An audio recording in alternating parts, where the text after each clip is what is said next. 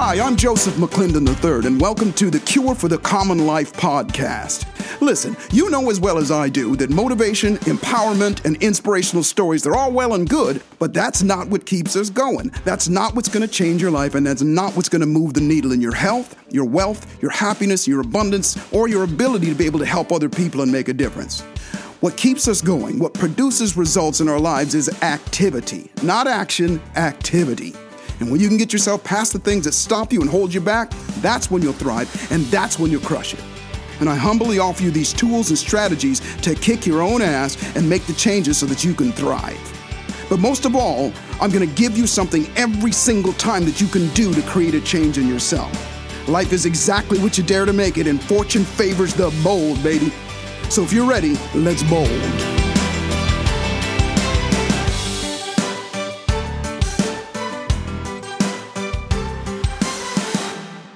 Hey, what's good? What's good? It's me, Joseph McClendon III, and welcome to another episode of The Cure for the Common Life. I'll be your host here for the next little while. I always say that the cure for the common life is the place to go when you want to grow, the place to be when you want to be set free, the place to come when you want to run, and the place to master going further faster. And because, after all, as the name of the show indicates, we're about doing things differently than the average person, that the common person does. Not that there's anything wrong with the common person.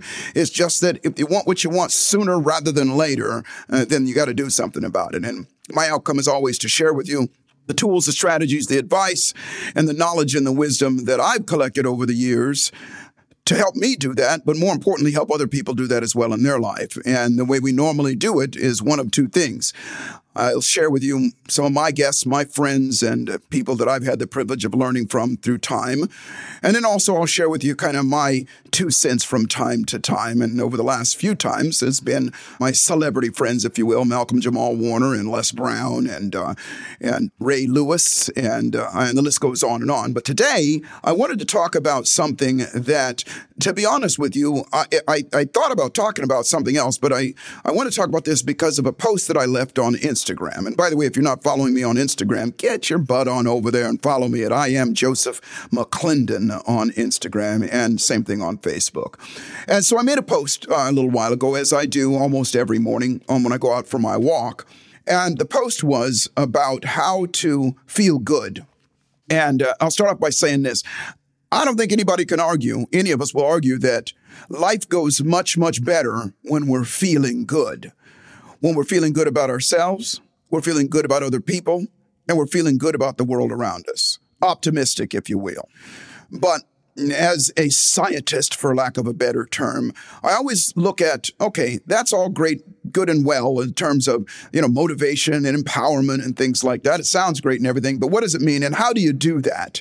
And so I want to dig deeper because you know the post that I made was like three minutes that long, or you know if it was that long. But I want to dig deeper and tell you the reasons why I say that, and then how to do that so that happiness, for lack of a better term, or feeling good becomes your default, and life flows accordingly.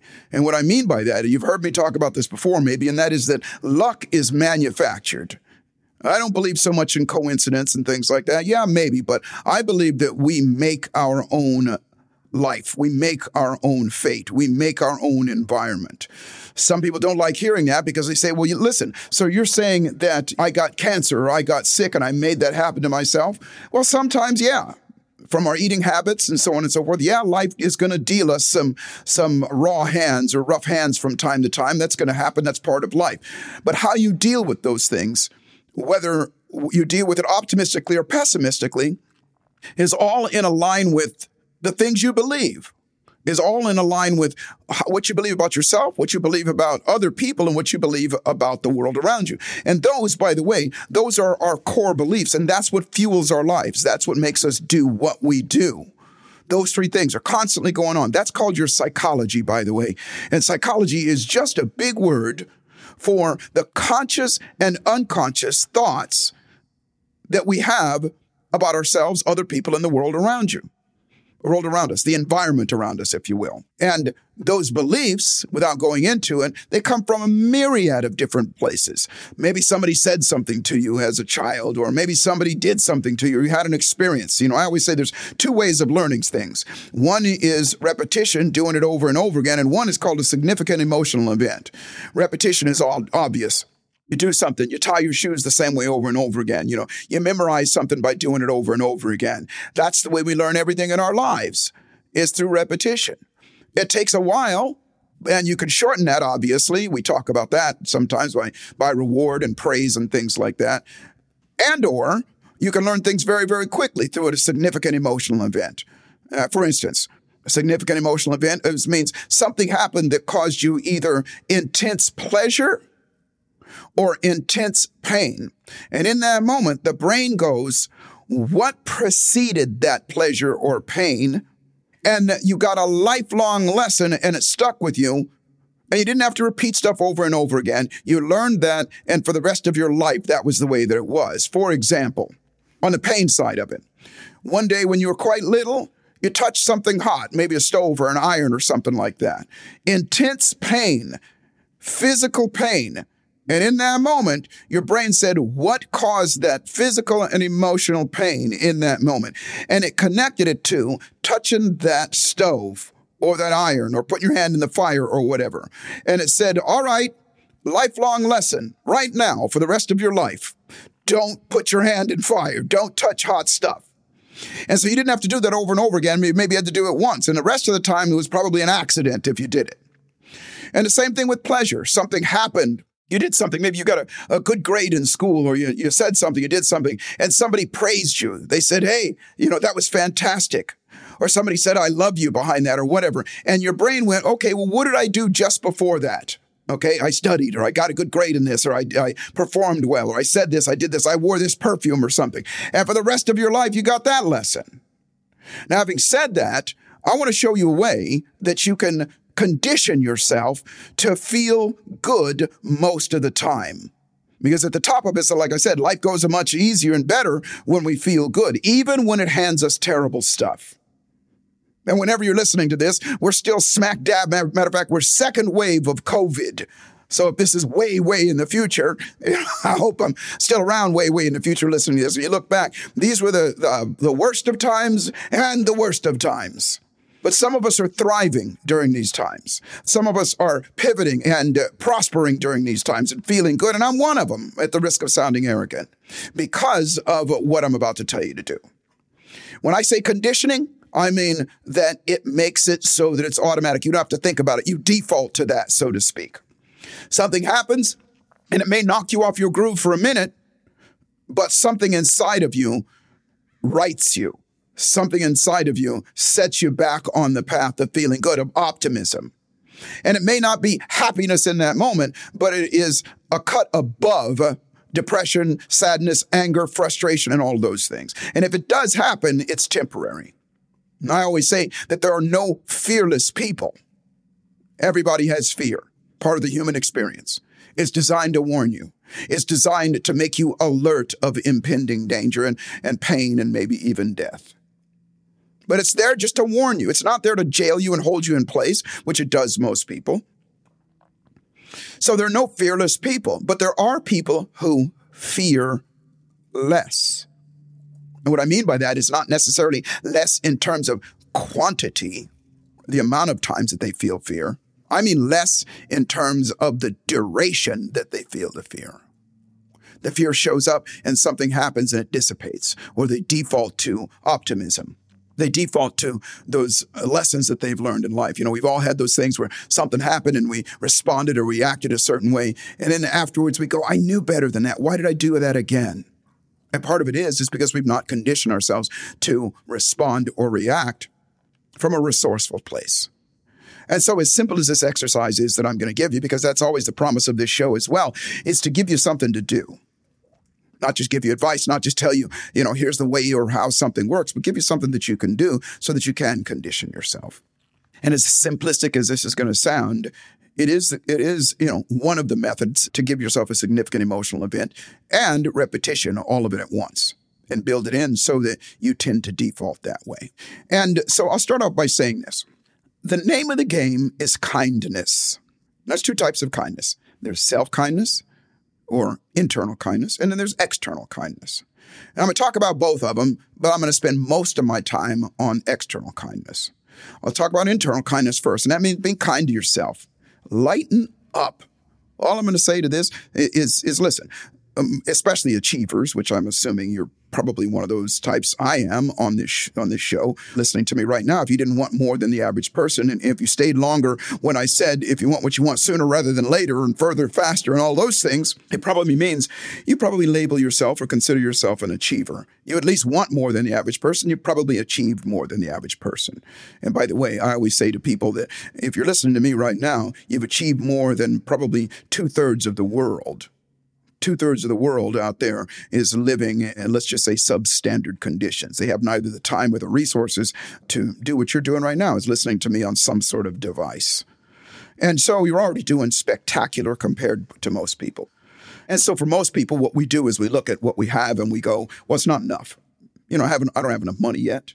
I don't have enough time. I don't have enough, you know, my body's not exactly where it'll be. And as long as we're doing that, we're teaching ourselves not to appreciate ourselves and not to be kind to ourselves, and that becomes a loop. And that loop is something that I call a psycho emotional physical loop. And what that means is whatever you think will cause you to feel a certain way. And whatever you feel will cause you to, to physically do something. And then that, of course, what you do will produce another result, and it'll cause you to think, which will cause you to feel, which will cause you to do, and it's a loop. And most of us get trapped in that loop of beating ourselves up. Most of us get trapped in that loop in comparing ourselves to others compared to what they've gotten and what we do. And there's an old saying. The saying is self to self for progress and self to others for possibility. Most of us do just the opposite. And what that means is when you look at somebody else, somebody that maybe has achieved, in your opinion, more than you have, if you look at that person and you go, wow, they've done so much more than me. And that means, you know, I've not accomplished enough. And you don't feel good when you're looking at somebody else's accomplishments and you don't feel good about yourself. Then what you're doing is you're comparing yourself to them. And that's always going to be, like I said, a loop that puts you right back into it. Instead, you need to look at somebody else and you need to look at they did it and therefore I can do it. I'm inspired because of that person. You look at somebody else and you compare yourself self to others for possibility. If somebody else has made a million dollars or lost, you know, a hundred pounds or, you know, it's a great relationship, then that means it's possible. If you look at it and you go, okay, well, that's possible for me. And when you look at yourself, you got to look at yourself and you go, look at how far I've come. And just like I said, just the fact that you're listening to me right now, you found the time, the resources, the energy, or whatever to spend the time with me, you're doing better than most people on the planet. So you got to give yourself credit for how far you've come. A baby, when it stands up for the first time and, and falls over, it doesn't look at itself and go, I'm a loser, I'm an idiot, everybody else is walking. The baby goes, Wow, everybody else is walking, I can do that too. And it stands up, falls over, and it tries again and tries again. And that seems to atrophy in a lot of adults along the way. So I'm just here to tell you, and that's all the time I'm going to spend on it. You got to be kind to yourself. You got to give it up to yourself every moment. You know, my friend Ray Lewis, if you were listening to the podcast uh, uh, about a week and a half ago, maybe two weeks ago, Ray Lewis says, look up into the mirror when you brush your teeth. Look yourself in the eyes, smile and say, I love you. Be kind to you. Now, before I go on to the kindness to other people, let me tell you why kindness is the Rosetta Stone to perpetual feeling good. Whenever you feel good for any reason at all, it means that you have more dopamine in your bloodstream than cortisol. If you, uh, dopamine, by the way, is the love drug, is the pleasure drug, is the pleasure solution that your body releases that makes you feel good. That is both a motivator and a reward. And what that means is, is, is when you're, when you're happy, when you're smiling, your brain literally releases a chemical called dopamine that causes you to feel good. Why do you think they call dope dope? Because it causes you to feel good. It makes you forget about everything else. And in that moment, you get to enjoy it. Your body wants that. It thrives on that. When you're feeling bad, it means that the cortisol, which is the stress hormone, is higher in your body. So one must ask the question, oh, how, how do I create more dopamine? And it's super, super simple. And this isn't the only way, but this is one that everybody can do. And it's simply smiling. Simply smiling. When you smile, remember it's physiological as well. Your brain tells your body to release more dopamine. That's it. You can't help it. Look up, throw your shoulders back, take a deep breath, and put a smile on your face. Move your body, you'll feel good. Now, having said that, here is a little exercise that you can do that is going to cause you to condition yourself, for lack of a better term, to default to feeling good and life goes better. And it, it will incorporate even kindness to you. The second kind of kindness is to other people. Think about this. When you give somebody a gift, how does that make you feel when they open it up and their, and their faces light up? When you give somebody a compliment, when you do something for somebody, who does that make feel good? You. It makes you feel wonderful. And in that moment, your brain releases dopamine. And then your brain goes, Why did this dopamine come around? Oh, it's because I did something kind to somebody else, for somebody else. So at the very least, and by the way, it's that loop again. Your brain, your brain is talking to you. What happened that made you feel good? It's because I did this. And then when you do that, your brain goes, okay, let's do it again. Let's do it again. And you get in the habit of doing it. But here's the great part about it that you might not be thinking about is when you do it, it doesn't stop there.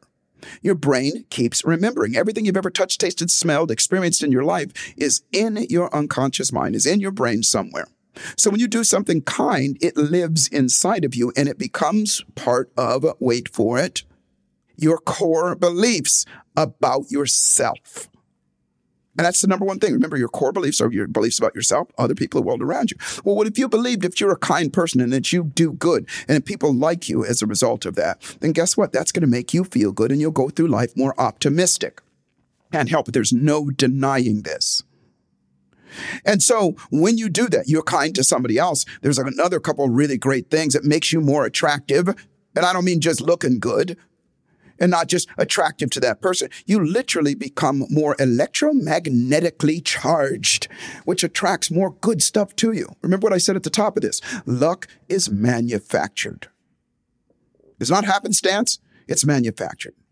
The more good you do, the more you glow with goodness. The more you glow with goodness, the more you attract that into your life. And vice versa, by the way. If you walk around with a sourpuss and, and pessimistic and, and all that kind of stuff, guess what? You're going to attract more of that into your life as well at the risk of sounding too cosmic. And so this concept, and by the way, it's the same. Remember, I said the core beliefs are yourself, other people, and the world around you. Well, listen, if you're kind to somebody else, then guess what your expectation of other people might be? Not that you expect them to be kind, but your expectation of them is that they w- would view you their opinion of you is that you're a good person, you're a kind person, and you deserve the best as well. When you give somebody a compliment and they look at you and they go, Well, thank you very much. In the back of their mind, they're going, Well, that was a very nice thing to do. I like this person because they like me. That's just a fact of, of life with human beings. We like people that like us, we like people that li- uh, like ourselves even if we're not physically attracted to them, and even if they're, you know, we don't want to have a relationship with them or a romantic relationship with them, we like a part of them because they liked us. And so when you pay a compliment to somebody, or you open the door for somebody, or you do something, some sort of random act of kindness, then guess what? You spread the goodness and they feel good, you feel good, and you create uh, this bubble, if you will. And then guess what? They're probably going to do something nicer to somebody else because they feel good. And that's how we change the planet at the risk of sounding too cosmic and too altruistic. And remember a while ago, I said on my Instagram, every morning I go for a walk.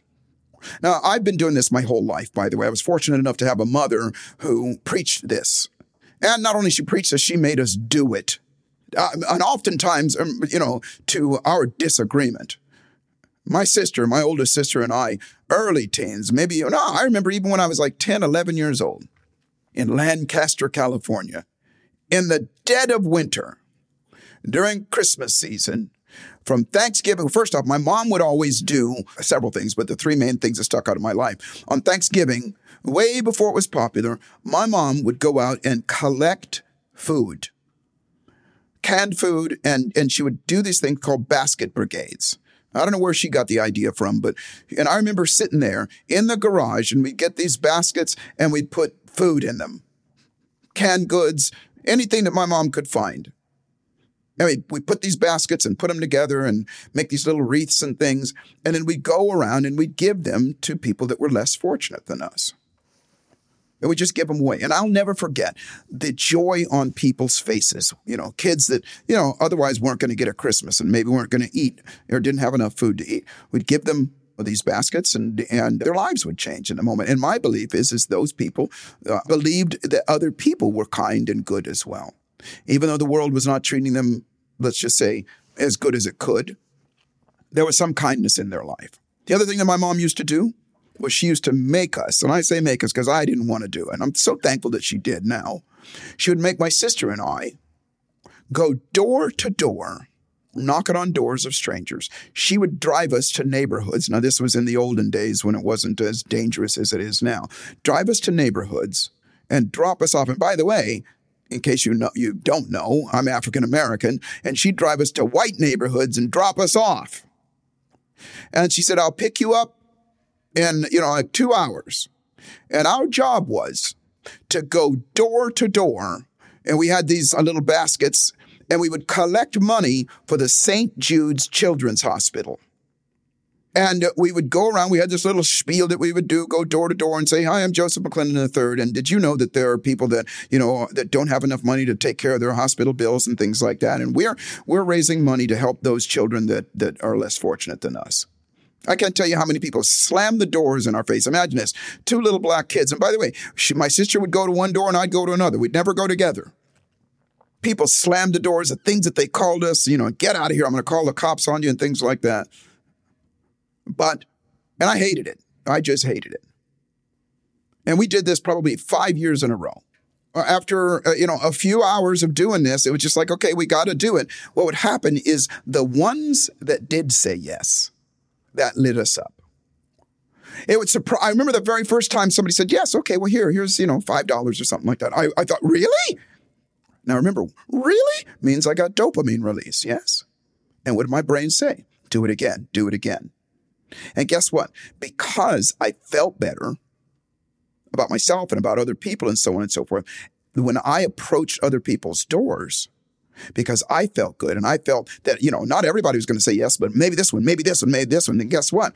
I felt good and I'm glowing with that electromagnetic energy and it made people kinder to me. Long story short, for four years in a row, my sister and I were the number one. We collected more money for that hospital than anybody in not only just in our whole town, in the state that year, or for, for four years in a row. Now, the other thing is, is that my mom used to do this. She used to. How she did it, I don't know. Because if somebody came and asked me to do it with my kid, I'd say, step off. But my mom would go into the ghetto. Now, we didn't have a lot of money ourselves. You know, we were not rich uh, by any stretch of the imagination. My mom would go into the ghetto and she would convince four families to loan us their children for the summer. Now, I may have spoken about this before, but but it's important you understand this. She she would get a boy that was younger than me. She would get, and I have three sisters, and she would get one for me, one for my sister, one for my other sister, one for my other sister. And our job was to mentor that kid. And my mom would always tell us, listen, you just be good to these kids because they don't have what you have. You live in a house and our house wasn't great. You know, I got to be honest with you, but they didn't live in a nice house. You know, they didn't live in a house. Uh, you know, they barely had clothes and things like that. And we would and I hated it in the very beginning because I remember, it was summertime. You know, it was a time I wanted to be free and hang with my friends, but I had this kid hanging along. But after a while, you know, I realized, because I remember looking in these kids' eyes, and you know, they looked at me like, "Well, thank you, thank you." They were so thankful, and it made me feel good to do that. And uh, we did this many, many summers in a row, and we just got used to it. That's just the way our summer was, and it was my mom's way of keeping us off the street and uh, keeping us doing something nice. Well, here's the cool thing about it: years later, several, well, I say several, there's probably five of them total, contacted me, and they all said the same thing, basically that because of the summer that I spent with you, my life changed and I believed in myself. And that made me feel good. That act of kindness. And by the way, that played on, and that's part of the reason why I do what I do now. The reason I have this, this pull, this need to give is because of that. Now, why am I telling you all this stuff? Because my life flows accordingly. And everybody that I give this advice to and they start to do it, their life flows accordingly as well. Remember what I said before is that life tends to go better, you know, when we feel better. Not at the risk of sounding arrogant, I feel real good about myself. I feel real good about humanity, other people. Yeah, there's creepy people out there. Yeah, there's terrible people out there. Do you know what? My belief in humanity is high because of my experience with humanity. I believe I'm the catalyst to that. And I also believe the third thing, that the world is a good place. I believe the world is full of abundance. The world is full of, of greatness, and we can be a part of it as well. So for you, my suggestion to you is random acts. I mean, I'm going to say random. I'm going to say intended acts of kindness. Any and everybody that you can. Pick up the phone and call somebody up that you haven't talked to for a while and go, hey, you know, just thinking about you. I just want to tell you, I appreciate you having been in my life. What are you up to? Have the conversation with them. Open the door for somebody. You know, I did. I, I stopped short of this, but one of the things that I do when I go on my morning walk every morning is I I go and I I go to the homes of the elderly people that are around here and I just stand outside the door. You know, it's COVID time and I just talk to them. How are you doing and everything? And I can tell for most of them, it is the highlight of their day. Some of them are in their 90s. And everybody that I see on the street, I cross by, I don't care if they don't acknowledge me or not. I go, hey, how you doing? Good morning to you. You might think, well, that's kind of dorky. Yeah, Joseph. Yeah. Well, you know what? I'd rather be a prosperous, a wealthy dork uh, than an unhappy non prosperous, cool person. And so, my recommendation, my, my suggestion to you, my assignment to you is spend a week, one week, and every opportunity that you have, do something kind. No matter what you're doing, stop and think about what kind could I do? To your spouse, to your children, or whatever. And sometimes that's just a look in the eye and just saying, I appreciate you, I love you, thank you. They may think you're weird in a moment, but just do it. It makes you feel good. And then lastly, as usual, always reward yourself, praise yourself, pat yourself on the back, say, I freaking rock, I'm amazing, I am magnificent. And as you do those things, remember, dopamine release. And the more you do it, remember, repetition is the mother of all skill. The more you do it, the more you will do it. You'll get used to it. I promise you, life goes a whole lot better. And then the other part of it, it's a great part about it, is it becomes your default. Something happens and boom, you default into feeling better, more optimistic. And from an optimistic standpoint, you find more solutions and more solutions come to you. And so that's it. Be kind. Be beautifully kind to yourself and to other people as well. Because as you do, you not only change yourself, and you not only change the other person, but you do that whole processional effect that you've heard so much about. You know, when the stone hits the pond, it doesn't just, you know, make an indention in the water, it sends out ripples and affects the lily pad and the ducks and all that other stuff as well, the butterfly effect. And that butterfly effect, the more of us that do that, the better place this is going to be. Lastly, I'll say this that life is exactly what you dare to make it. Fortune favors the bold. As simple as this is, boldly step up and dare to be kind. Kindness is the key. I appreciate you. I love you spread the word. I'm out. Hey, thanks for listening to this episode of the Cure for the Common Life podcast. If you enjoyed what you heard, please share it with a friend. And if you haven't already, subscribe, rate, and review it on your favorite podcast player. And if you have any questions or comments or any topic ideas you might want to be a guest on my show, you can reach me directly at josephmcclendon.com. Thanks for listening, and I'll see you at the top.